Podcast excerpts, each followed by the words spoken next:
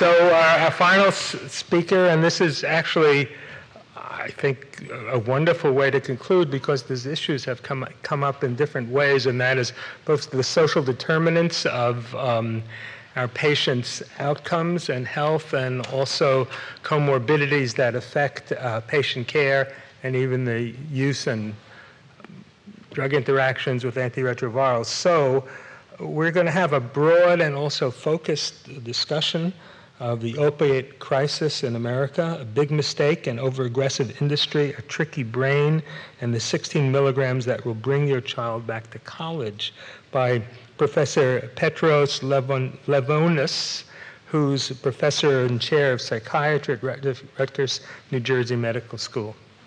Peter.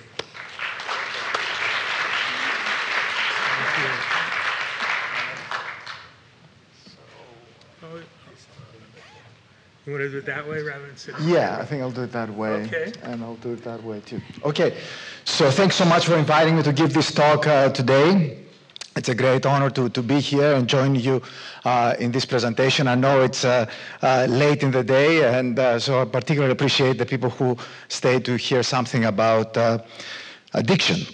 So, um, no disclosures, and um, the main the, the way that I would like us to do this is to first talk about the basic model, how we understand addiction in 2018, uh, then delve a little more into the neurobiology of addiction from a more uh, um, scientific perspective, of course, before moving into addiction treatment and a couple of new directions. So in some ways, it's the whole arc of uh, addiction medicine in 40 minutes. So yes, it can be done, I hope. Right, so the basic model, how to see addiction. Uh, up until about 1980 or so, people thought that addiction was a moral failure. Uh, the weaklings of the world, the, uh, uh, the people who didn't have the strong moral fiber would be the ones who would succumb to the temptations of drugs and alcohol. And somewhere around 1980, um, people came around and said, no, no, no, no, no. Um, addiction is a medical illness, very much like diabetes and uh, HIV and schizophrenia and depression. And the true causes of the addiction are these biological, psychological, and social forces. The biological, psychological, and social forces, when they come together in a particular nightmarish fashion, they change something in the brain, they flip the brain switch on, and from that point, the addiction has a life of its own to a very large extent independent of the forces that set it in motion to begin with. Okay, what am I talking about here? Um, biological forces in addiction, primarily genetics. If both your parents are alcoholics, you have seven times the chance of the general public to be an alcoholic yourself. Psychological forces. Um, sometimes people do drugs in order to get high. A lot of times people do drugs in order to self-medicate, underlining untreated, underappreciated psychological and psychiatric problems. Um, this is an interesting point here because when self-medication theory came around, it really was a revolutionary way of uh, making a counterbalance to the idea that people feel normal and they just do the drugs in order to get high. Self-medication says, no, no, no, people don't do drugs in order to escape. People do drugs in order to arrive. The opposite idea of just normalizing.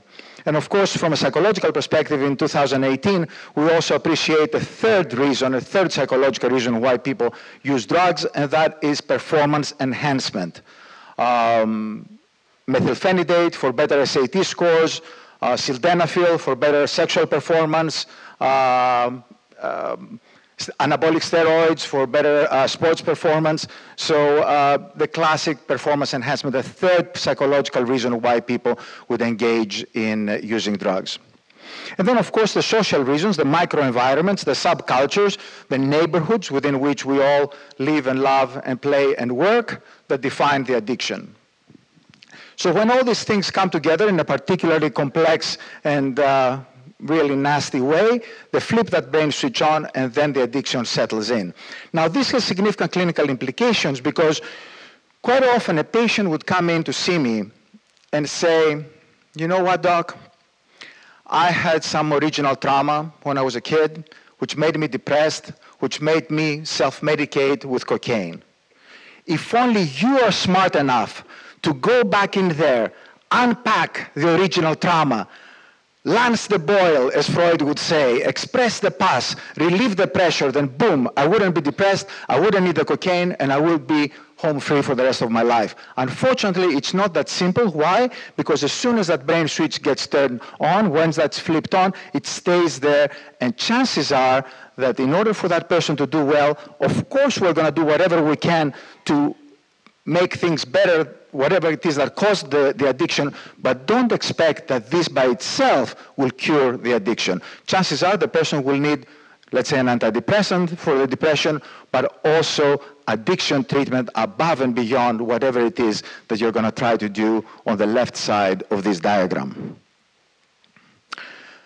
Okay. Uh, I was given 40 minutes. I, I used three, and that's pretty much it. Uh, this is uh, this is it. That's how we understand addiction. That's how we use it. That's how uh, we treat our patients. Wonderful model, except that it has a major flaw. Taken to the extreme, it suggests that in the absence of significant biological, psychological, and social forces, the risk of addiction is negligible. Let's think about this. You have a 16 year old daughter, and they say this 16 year old, her parents do not smoke cigarettes, her grandparents do not sm- smoke cigarettes, no genetic load. Let's say that 16 year old has no performance enhancement issues, no ADHD, no depression, no anxiety, no eating disorders, nothing to self medicate against. And let's say that 16-year-old lives in an environment where her peer group do not smoke cigarettes. Her friends, her environment does not smoke cigarettes. Would it be okay to go up to her and say, smoke away? You can smoke all the cigarettes in the world you want and you will never become addicted to nicotine. Why? Because you lack the true causes of addiction, which are these biopsychosocial forces. How insane would that be? Right? And that's the reason why we have added use of the drug itself as an independent variable that also feeds into the brain switch. Of course, if you have these biopsychosocial vulnerabilities, your risk of addiction gets much, much, much worse. Now, what I'm saying is not theoretical. Unfortunately, that's exactly the major medical mistake at the root of the opioid disaster. At some point, very foolishly, we felt that people who do not have a genetic load, who are not psychologically burdened, and who do not live in down and out neighborhoods would not be addicted to opioids, and we just we can prescribe away. Any kind of pain the patient has, maximum dose of opioids, maximum frequency of opioids, as many refills as the patient uh, wants, because no, no, no pain should ever go untreated.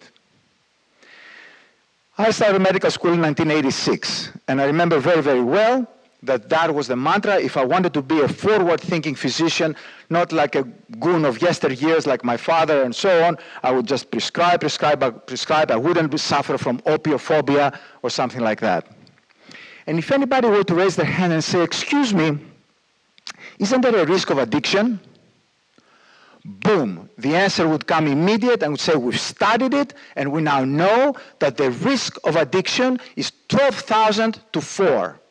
Out of 12,000 people who take opioids, 4 will end up being addicted. And the reference is in the New England Journal of Medicine and it was given very swiftly and very authoritatively. What you have in front of you is one of the most frequently cited articles in all of medical literature it turns out it's not an article at all. It's a letter to the editor, 10 and a half lines, 10 and a half of the most damaging lines in all of medicine. Why? Because it gave us this erroneous ratio of 12,000 to 4. Generations of physicians and nurse practitioners and physician assistants and the general public have been fed that kind of disaster. Dr. Jick very recently, three or four months ago, he gave an interview and said it was the biggest mistake of his life, but the damage was done. All right. Medical mistake at the core of the problem. And then what do we have? The pharmaceutical industry capitalizing on that medical mistake, taking cancer literature and pain and wholesalely wholesale is such a word, I don't know, but in a wholesale fashion applying it to non-cancer pain and promising the world to our poor patients.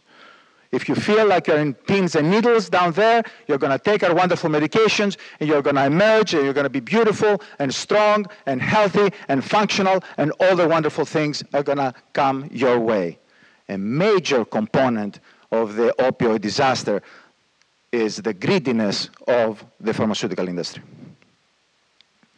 And then, of course, uh, money and influence go hand in hand. The pharmaceutical industry lobbied what was called back then the JCAHO, the Joint Commission, and they made pain the fifth vital sign, an awful, awful decision that fed into the epidemic and, uh, of course, made millions and millions for the pharmaceutical industry. As you know, there were several lawsuits, uh, $660 million settlements against Purdue Pharma and several other companies, but of course that is slap on the wrist if you've made so much money from OxyContin. All right. So this is what happened. We started with a medical mistake. We'll have the second component, which is the pharmaceutical industry and the greediness of the pharmaceutical industry. And then we'll have the third component that are going to come in a little later, which is the tricky brain, the neurobiology of our own brain, and how that also creates the third force in the perfect storm that ended ended in the opioid epidemic. This is the map of the United States in 1999. Lower yellows uh, show lower rates of fainter yellows show, show lower rates of admissions for uh, prescription opioids. Non-heroin opioids and prescription opioids are the same thing. Um, and of course, heavier reds have higher rates of admissions for prescription opioids. This is 1999. 2001, 2003, 2005, 2007, 2009.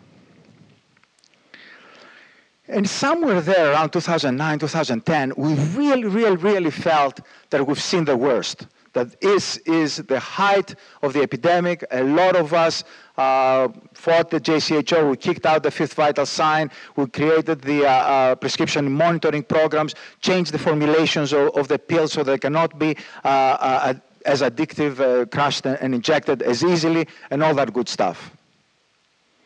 Now look what happened though if you, around 2010, if you just stand on one leg and squint your eyes a little bit, and you know, you may feel that there is a plateauing of the blue curve of the prescription opioids. On the y-axis, we have mortality here. So now we're talking about deaths from opioids. And I think that's the effect of all these interventions I've been mentioning. But a little too little too late. You've got all these people addicted to the prescription opioids. You take the prescription opioids away from them. What are they going to do? Heroin. Easily available, rather cheap, and very pure.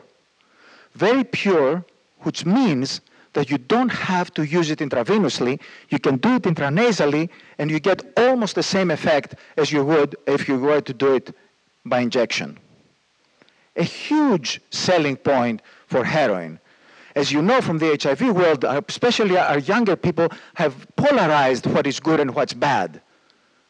Bad is intercourse and intravenous use. Good is oral sex and um, pills and anything that is not injectable. In high schools now, intercourse, uh, intercourse rates are falling and oral sex rates are skyrocketing in a similar kind of fashion, what we see is that if it is injectable, it is frowned upon, but if it's intranasal or as a pill, it is quite celebrated. And now we have, after 2010, the skyrocketing of the uh, heroin issue. And then around 2004, we felt, okay, we've seen the worst of things. All right, this is a complicated slide here, but let's try to see it. The purple curve is the prescription opioids, what we've been seeing in the previous slides. That's the purple curve. The blue curve is heroin. As you see around 2010 is when heroin really takes off. And then what happens around 2003, 2004 is the new menace of fentanyl, carfentanil, the synthetic opioids with an incredible affinity for the mu opioid receptor, slow dissociation, incredible addictiveness. And now look at the green line, which is the overall death uh, from opioids, which I do want you to appreciate that around 2010, we really felt it cannot possibly get any worse than that.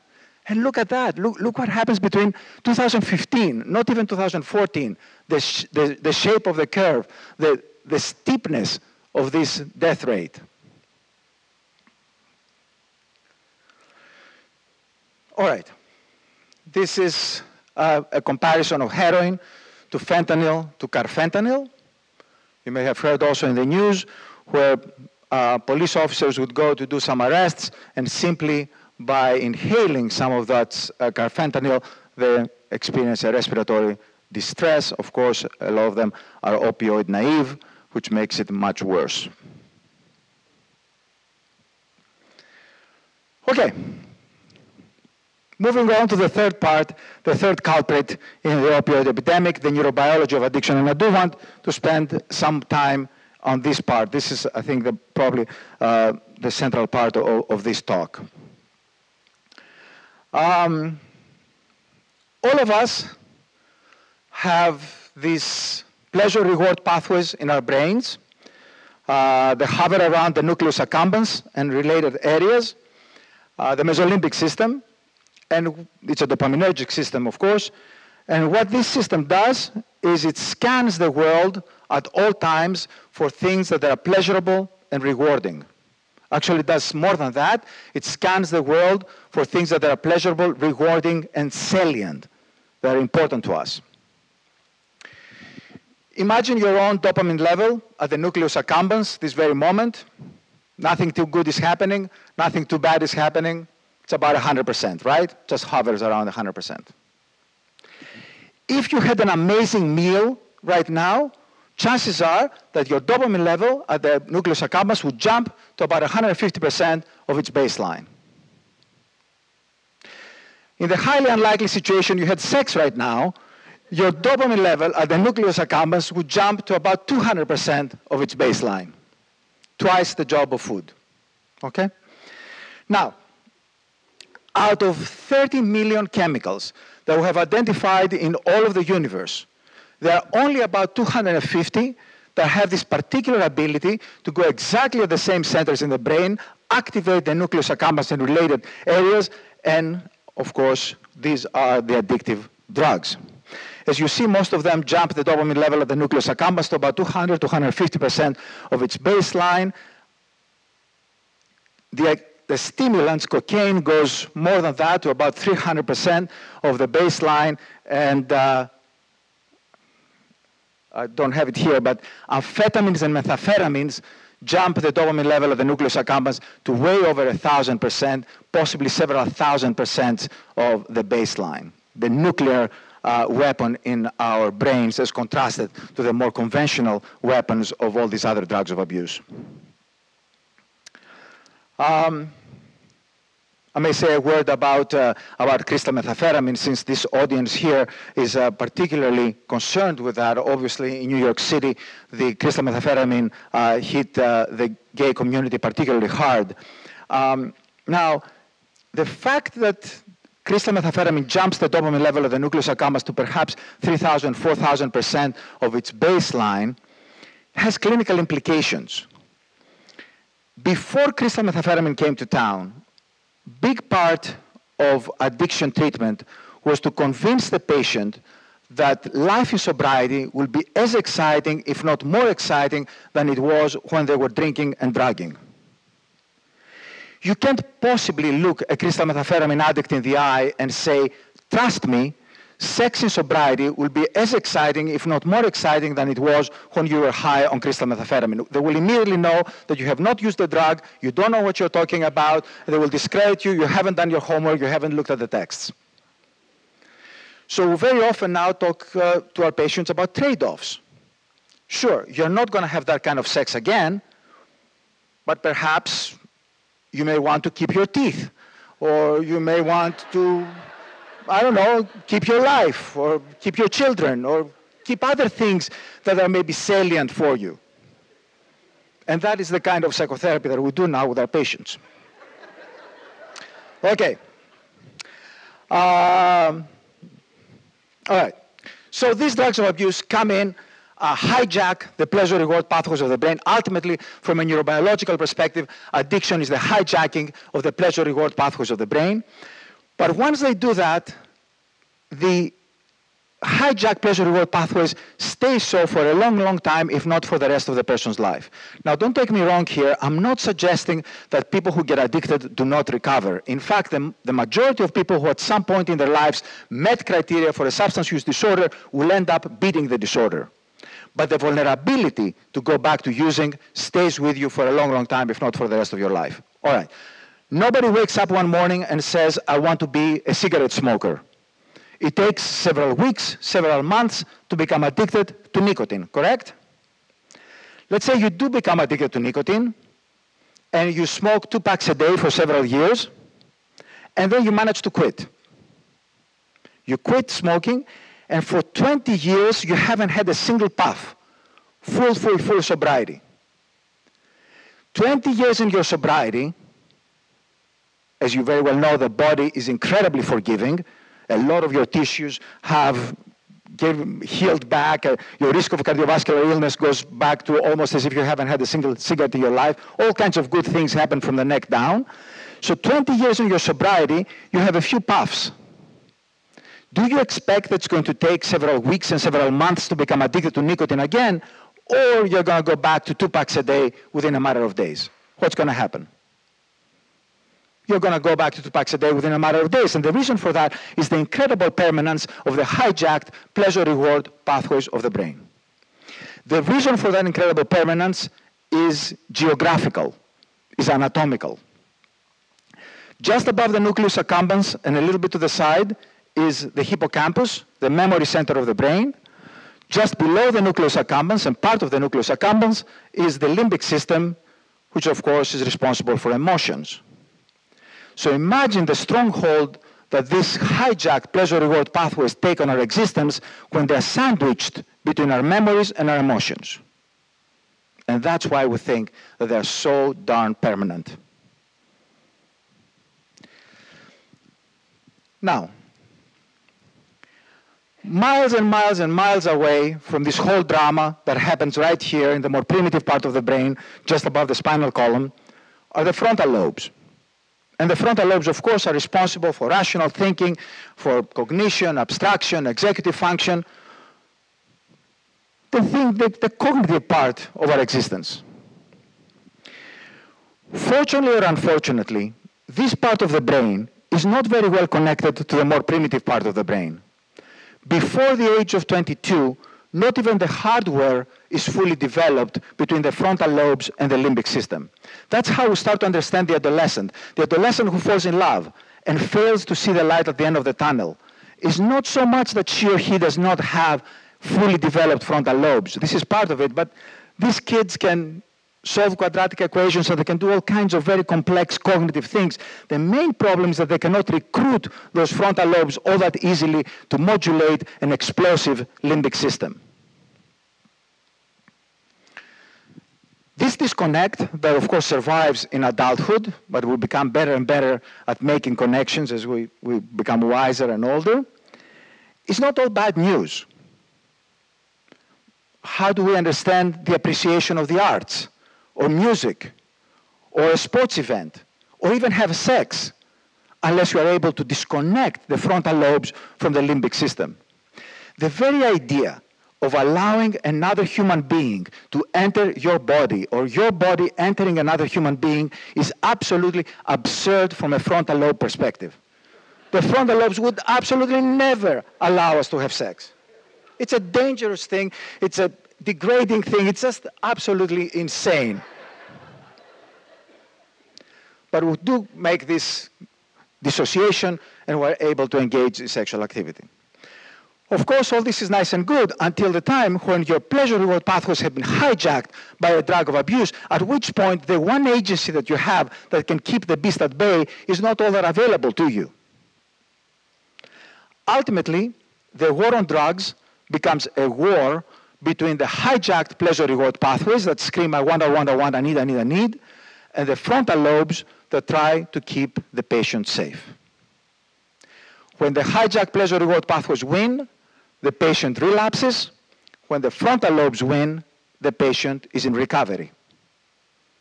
This is the two-part equation. When you have an addicted patient in front of you, I would like you to visualize in some way how strong are this person's hijack pleasure reward pathways versus how strong is her or his resolve to stay sober. If the hijack pleasure reward pathways are higher than the frontal lobes and the resolve to stay sober, the patient relapses.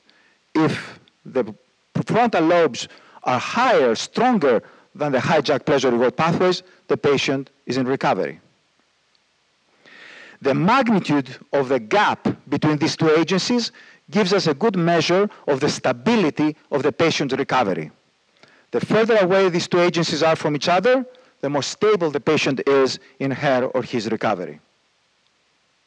Think about the power of group psychotherapy in addiction treatment. Why is, are groups so important? Because you are in a group of peers, all of whom have been there, and they can recognize that the nails and the hair and the attitudes and the affiliations and the your entire presence is starting to look like the way you did when you were drinking and drugging. In neurobiological terms, that means that the hijacked pleasure reward pathways are waking up and are exerting the pressure. Maybe they have not overwhelmed the frontal lobes yet. Maybe you're a dry drunk on your way marching towards a catastrophe, at which point the group can get together and say, do something. Go see your doctor. Go to a, an AA meeting. Call your sponsor Call your NP, do something to reestablish the gap between these two agencies and therefore stay sober. Okay? Our job as clinicians is twofold. On one hand, we try to cool down the underlying engine the best we can, and we do that with medications when we have them available to us. And on the other hand, we try to beef up those frontal lobes the best we can, and we do that with psychotherapy and counseling. Very, very often, the combination of psychotherapy and counseling with medications maximize the gap between these two parts and give us the best results. Okay? All right. Moving on to the final part, the addiction treatments. Uh, first idea back in 1950s, 1960s, psychoanalysis, we didn't really know anything else, just put the person on the couch and hope for the best. Um, disaster didn't, didn't help at all. Why was it a disaster? What does psychoanalysis do best? Psychoanalysis is fantastic in shrinking the frontal lobes. That's why we're called shrinks, the psychiatrists. We shrink the frontal lobes and we allow the more primitive part of the brain to take over. Essentially, we give permission to our patients to break some rules, have some fun, enjoy the world, and be happy. And it's not really all that difficult either. You tell an addicted patient that what I want to do with you is to shrink your frontal lobe so that I can allow the more primitive part of the brain to take over, they're going to look at you as if you have three heads. The task is exactly the opposite, is to beef up this part in order to keep the patient safe. And that's why it was a huge disaster, and we put aside. The second idea was a Synanon from California, lock them up, confront the denial, break down those defenses, just really kind of a very harsh, very highly confrontational approach it was absolutely a disaster as well, and we put that aside. And what we ended up with is the three pillars of addiction treatment, medications, 12-step work, psychotherapy, and counseling. These are the three major parts of addiction treatment in 2018.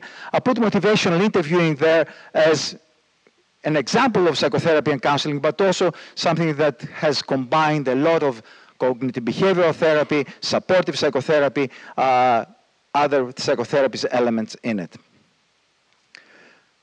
I want to just make a couple of points about this, this, this, uh, these treatments. Um, this is a study we did at Bellevue some time ago, but I don't think things have changed much since then.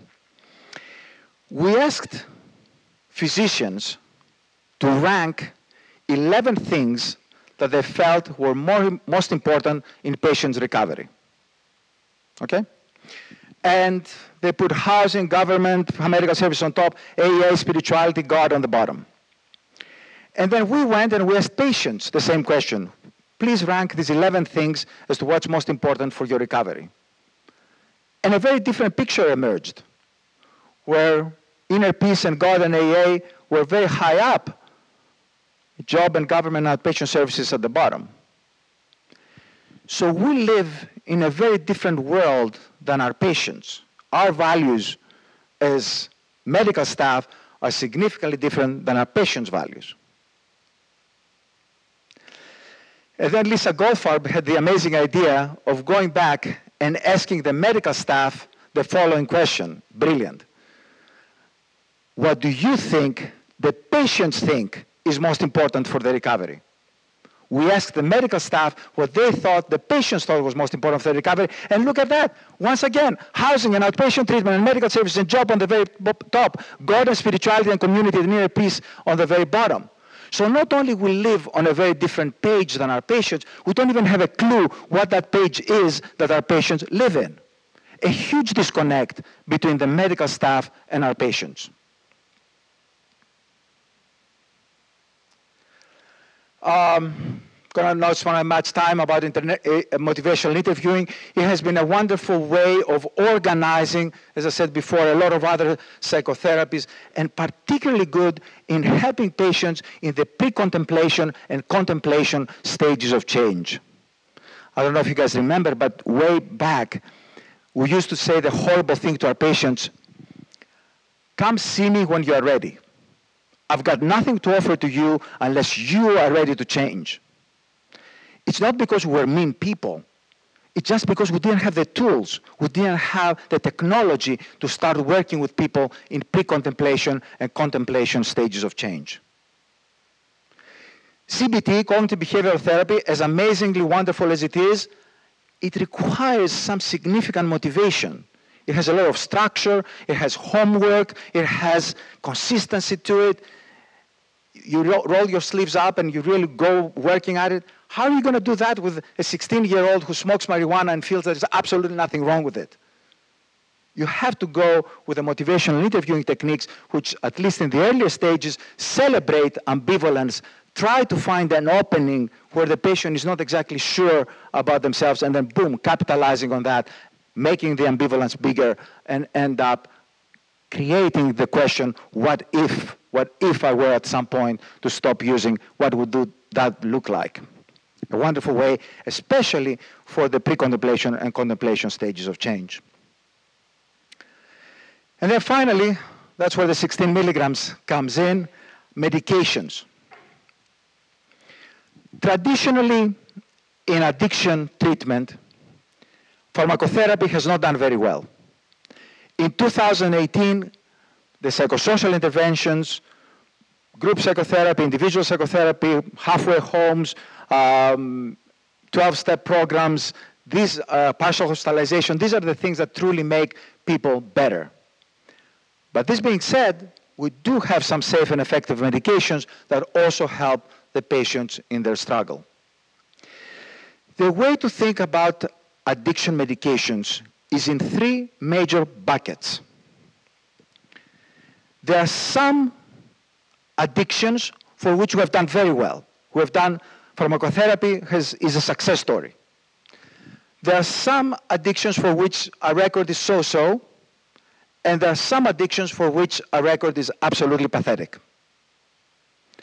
What are the two addictions for which we have done very well pharmacologically speaking, that we have good medications that we can actually offer something to our patients on our prescription pad? Opioids and tobacco. That's it. Opioids and tobacco. Alcohol falls in the so-so category. The director of the National Institute on Alcohol Abuse and Alcoholism calls the FDA-approved medications for alcohol hamburger helpers. Uh, yeah, I think it's very correct. It's okay. They help a little bit, but they're not going to change the patient's life around. And of course, there are the other addictions like cannabis and stimulants, primarily stimulants, uh, and so on. The behavioral addictions, gambling, sex, internet, that we do not have any medications, and really we should not be offering anything to our patients in hopes of helping with their addiction. that has significant clinical implications. Why?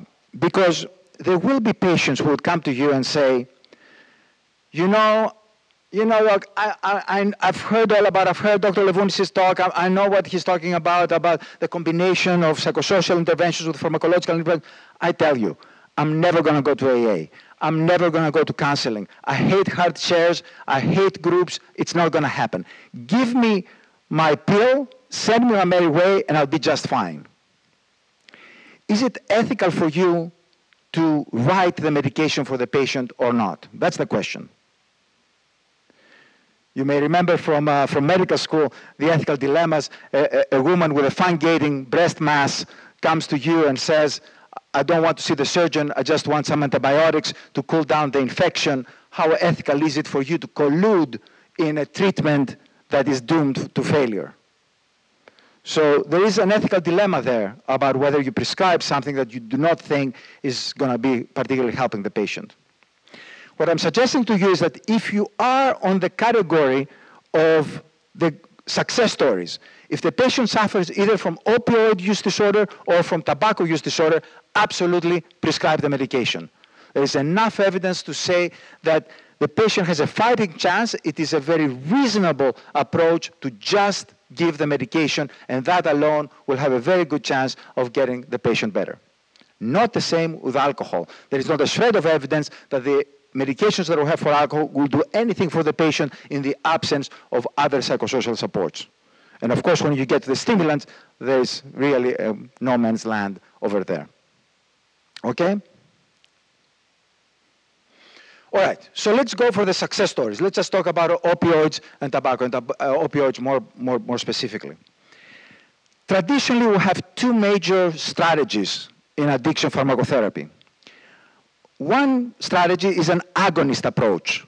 Let me give you a medication that's going to fully activate the receptors of the street drug, of the drug of abuse, activate the system, and therefore cut down the cravings and keep you safe. The nicotine patch for tobacco, nicotine gum, methadone for opioids, the full agonist approach. On the other extreme, we have an antagonist approach.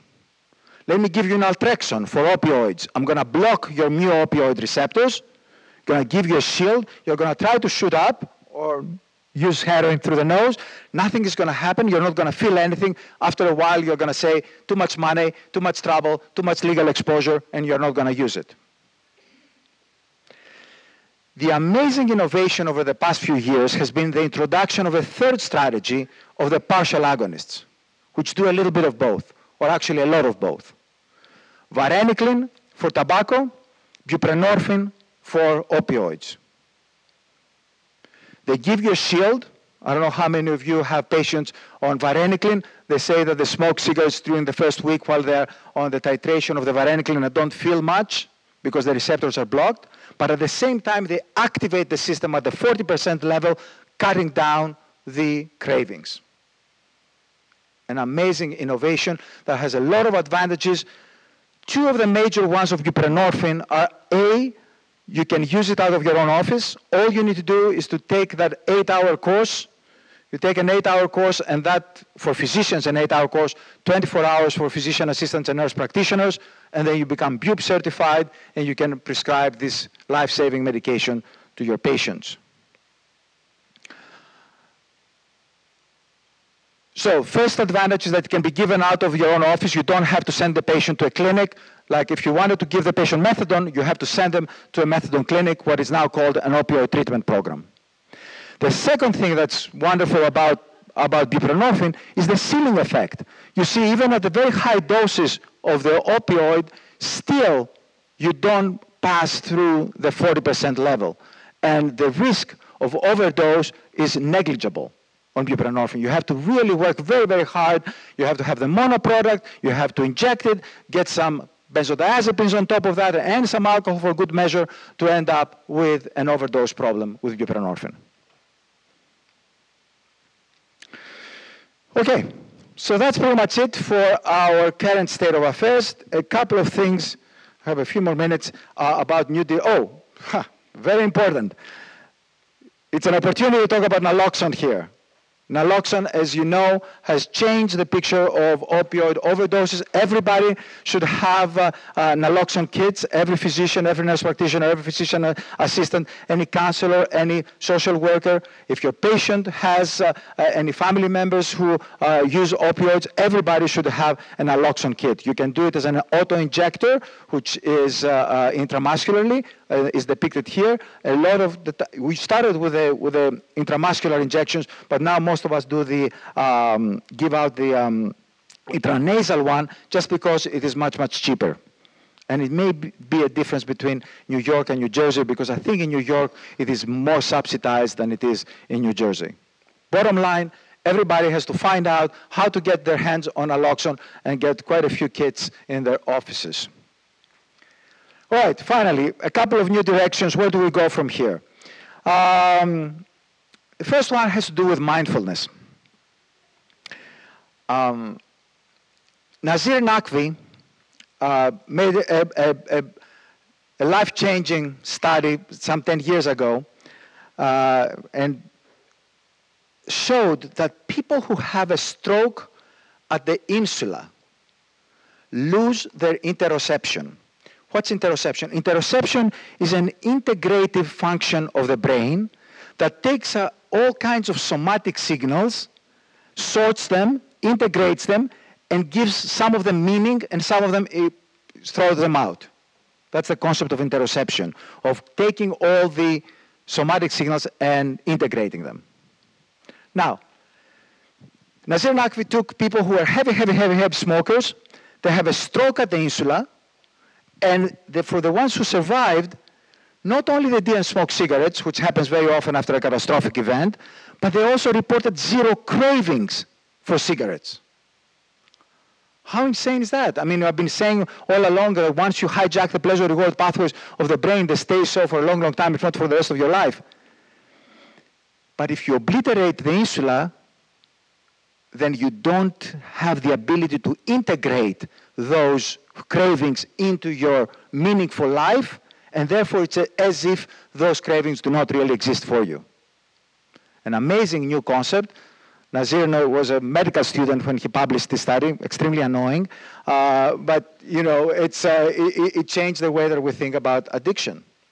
So what we're now working on is duplicating, nobody's suggesting psychosurgery or obliterating anybody's insula, but what we're thinking is through mindfulness exercises, we may make our patients hyper aware of their existence so they can sharpen their observing ego, stay outside of themselves, and start looking at the craving as happening to somebody else so that they can ride the craving, experience the plateau, and the eventual resolution of the craving for the drug. In other ways, you are right there, right at the cusp of your, of your um, hijack pleasure reward pathways overwhelming your frontal lobes. And maybe at that very, very, very last moment, you can play a trick with your brain at the insula level and dissociate yourself from your cravings, allow the concept of interoception to give meaning to all kinds of other things, but not to the craving of the drug. We have exercises like you see your, your, your craving as a, as, a, as a luggage on a baggage claim area at the airport, where it comes close to you and you can take it or you can leave it and you know it's going to come back out again. All kinds of tricks like that so that you can stay safe we debated very much whether to publish our, our, our book last year uh, with Dr. Zerbo and colleagues because we haven't really crossed our T's and dotted our, our I's, but we thought it was such an exciting uh, uh, innovation that we ended up putting our thoughts together and publishing it. And finally, this is the last slide of the, of the talk today, uh, a little bit of uh, back to the future.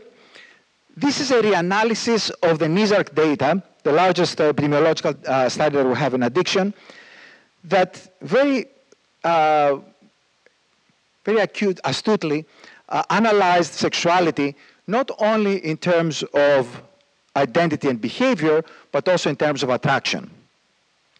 Most epidemiological studies just stop at sexual identity. Do you consider yourself straight, gay, bisexual, or neither? Or sexual behavior. Do you sleep with men, women, both, or neither?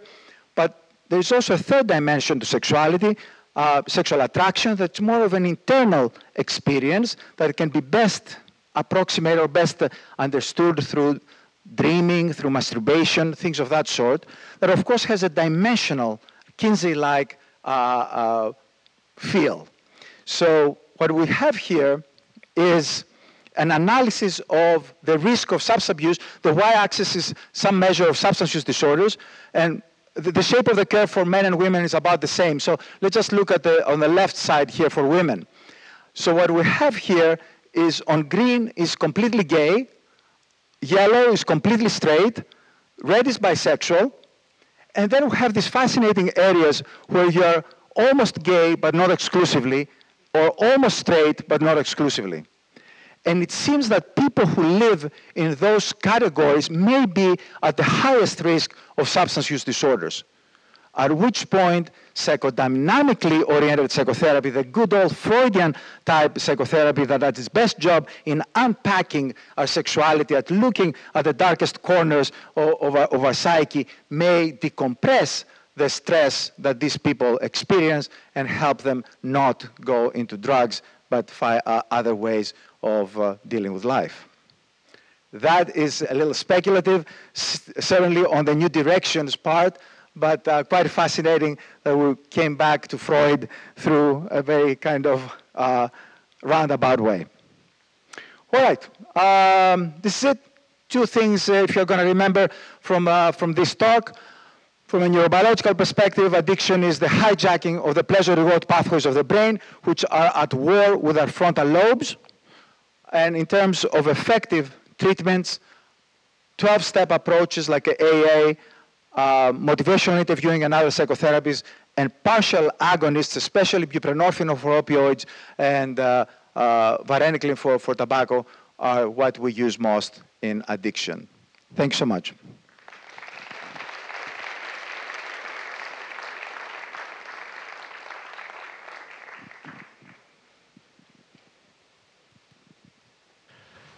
Um, I have a few questions. Sure.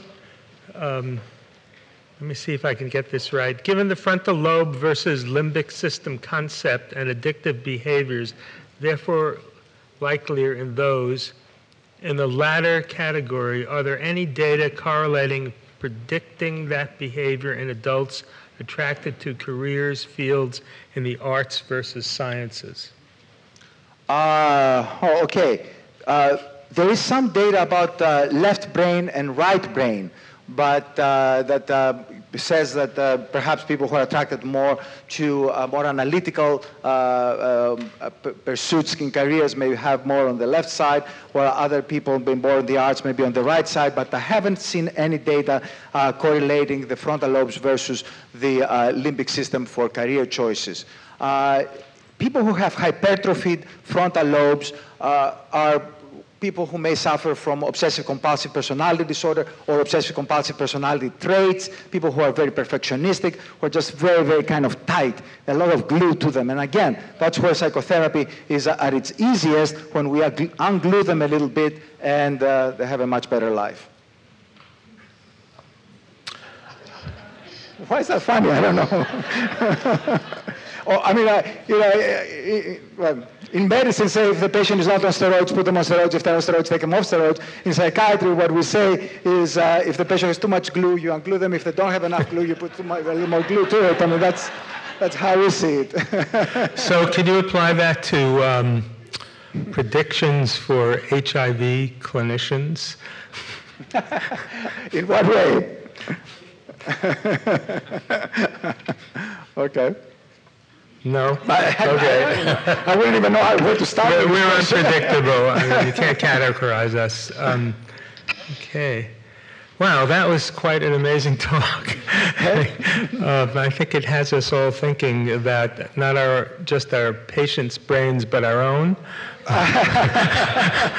I, I, just I just remembered one thing. I did give you a little quiz. First of all, the quiz, the, the quiz question that I put in the beginning, you did fantastic. Most of you got it correct. It's buprenorphine.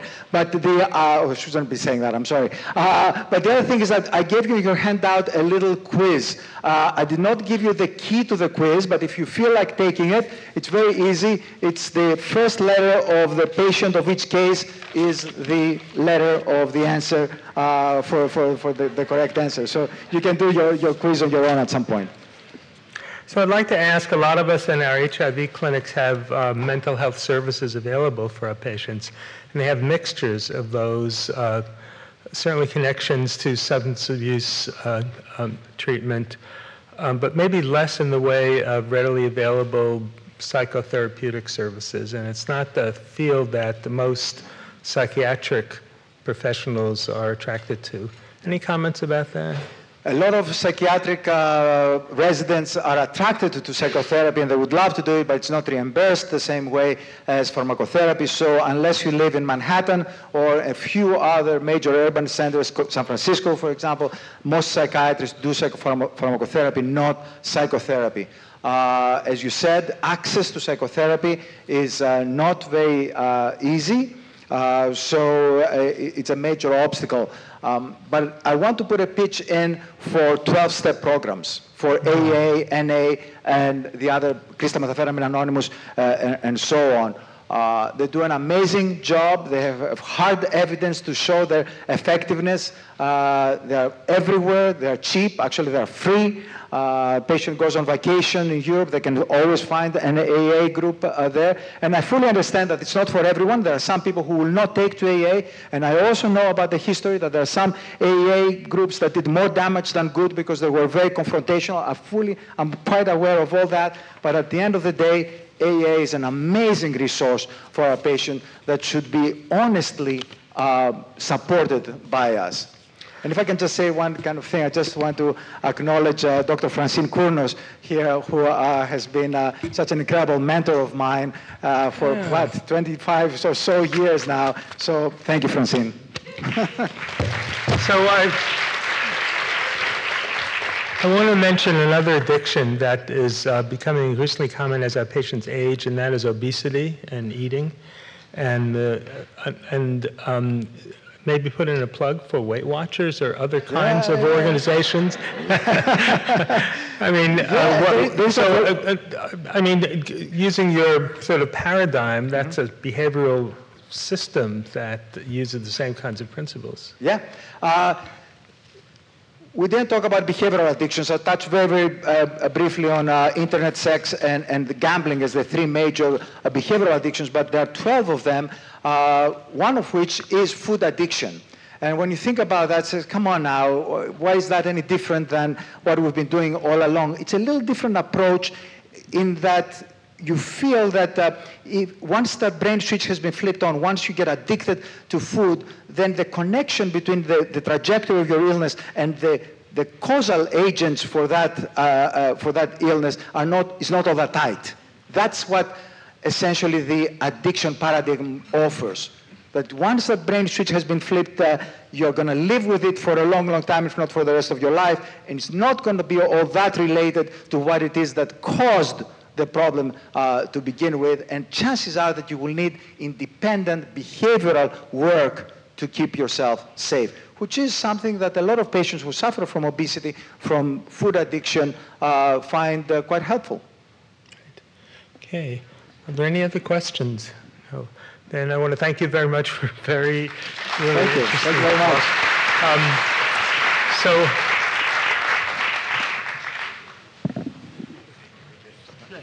So that includes our, uh, our, course for this year. Thank you all for attending. Um, there are evaluations. We're always interested in making things better, uh, and we very much uh, we take them into um, uh, quite seriously and look at them and are always looking for topics and other things that may be missing in the course that would be valuable um, to cover in the interest of both your professional um, career, competence, and also the patient. So thank you very much. Safe journey home. Uh, for those of you who celebrate Passover, have a good Seder.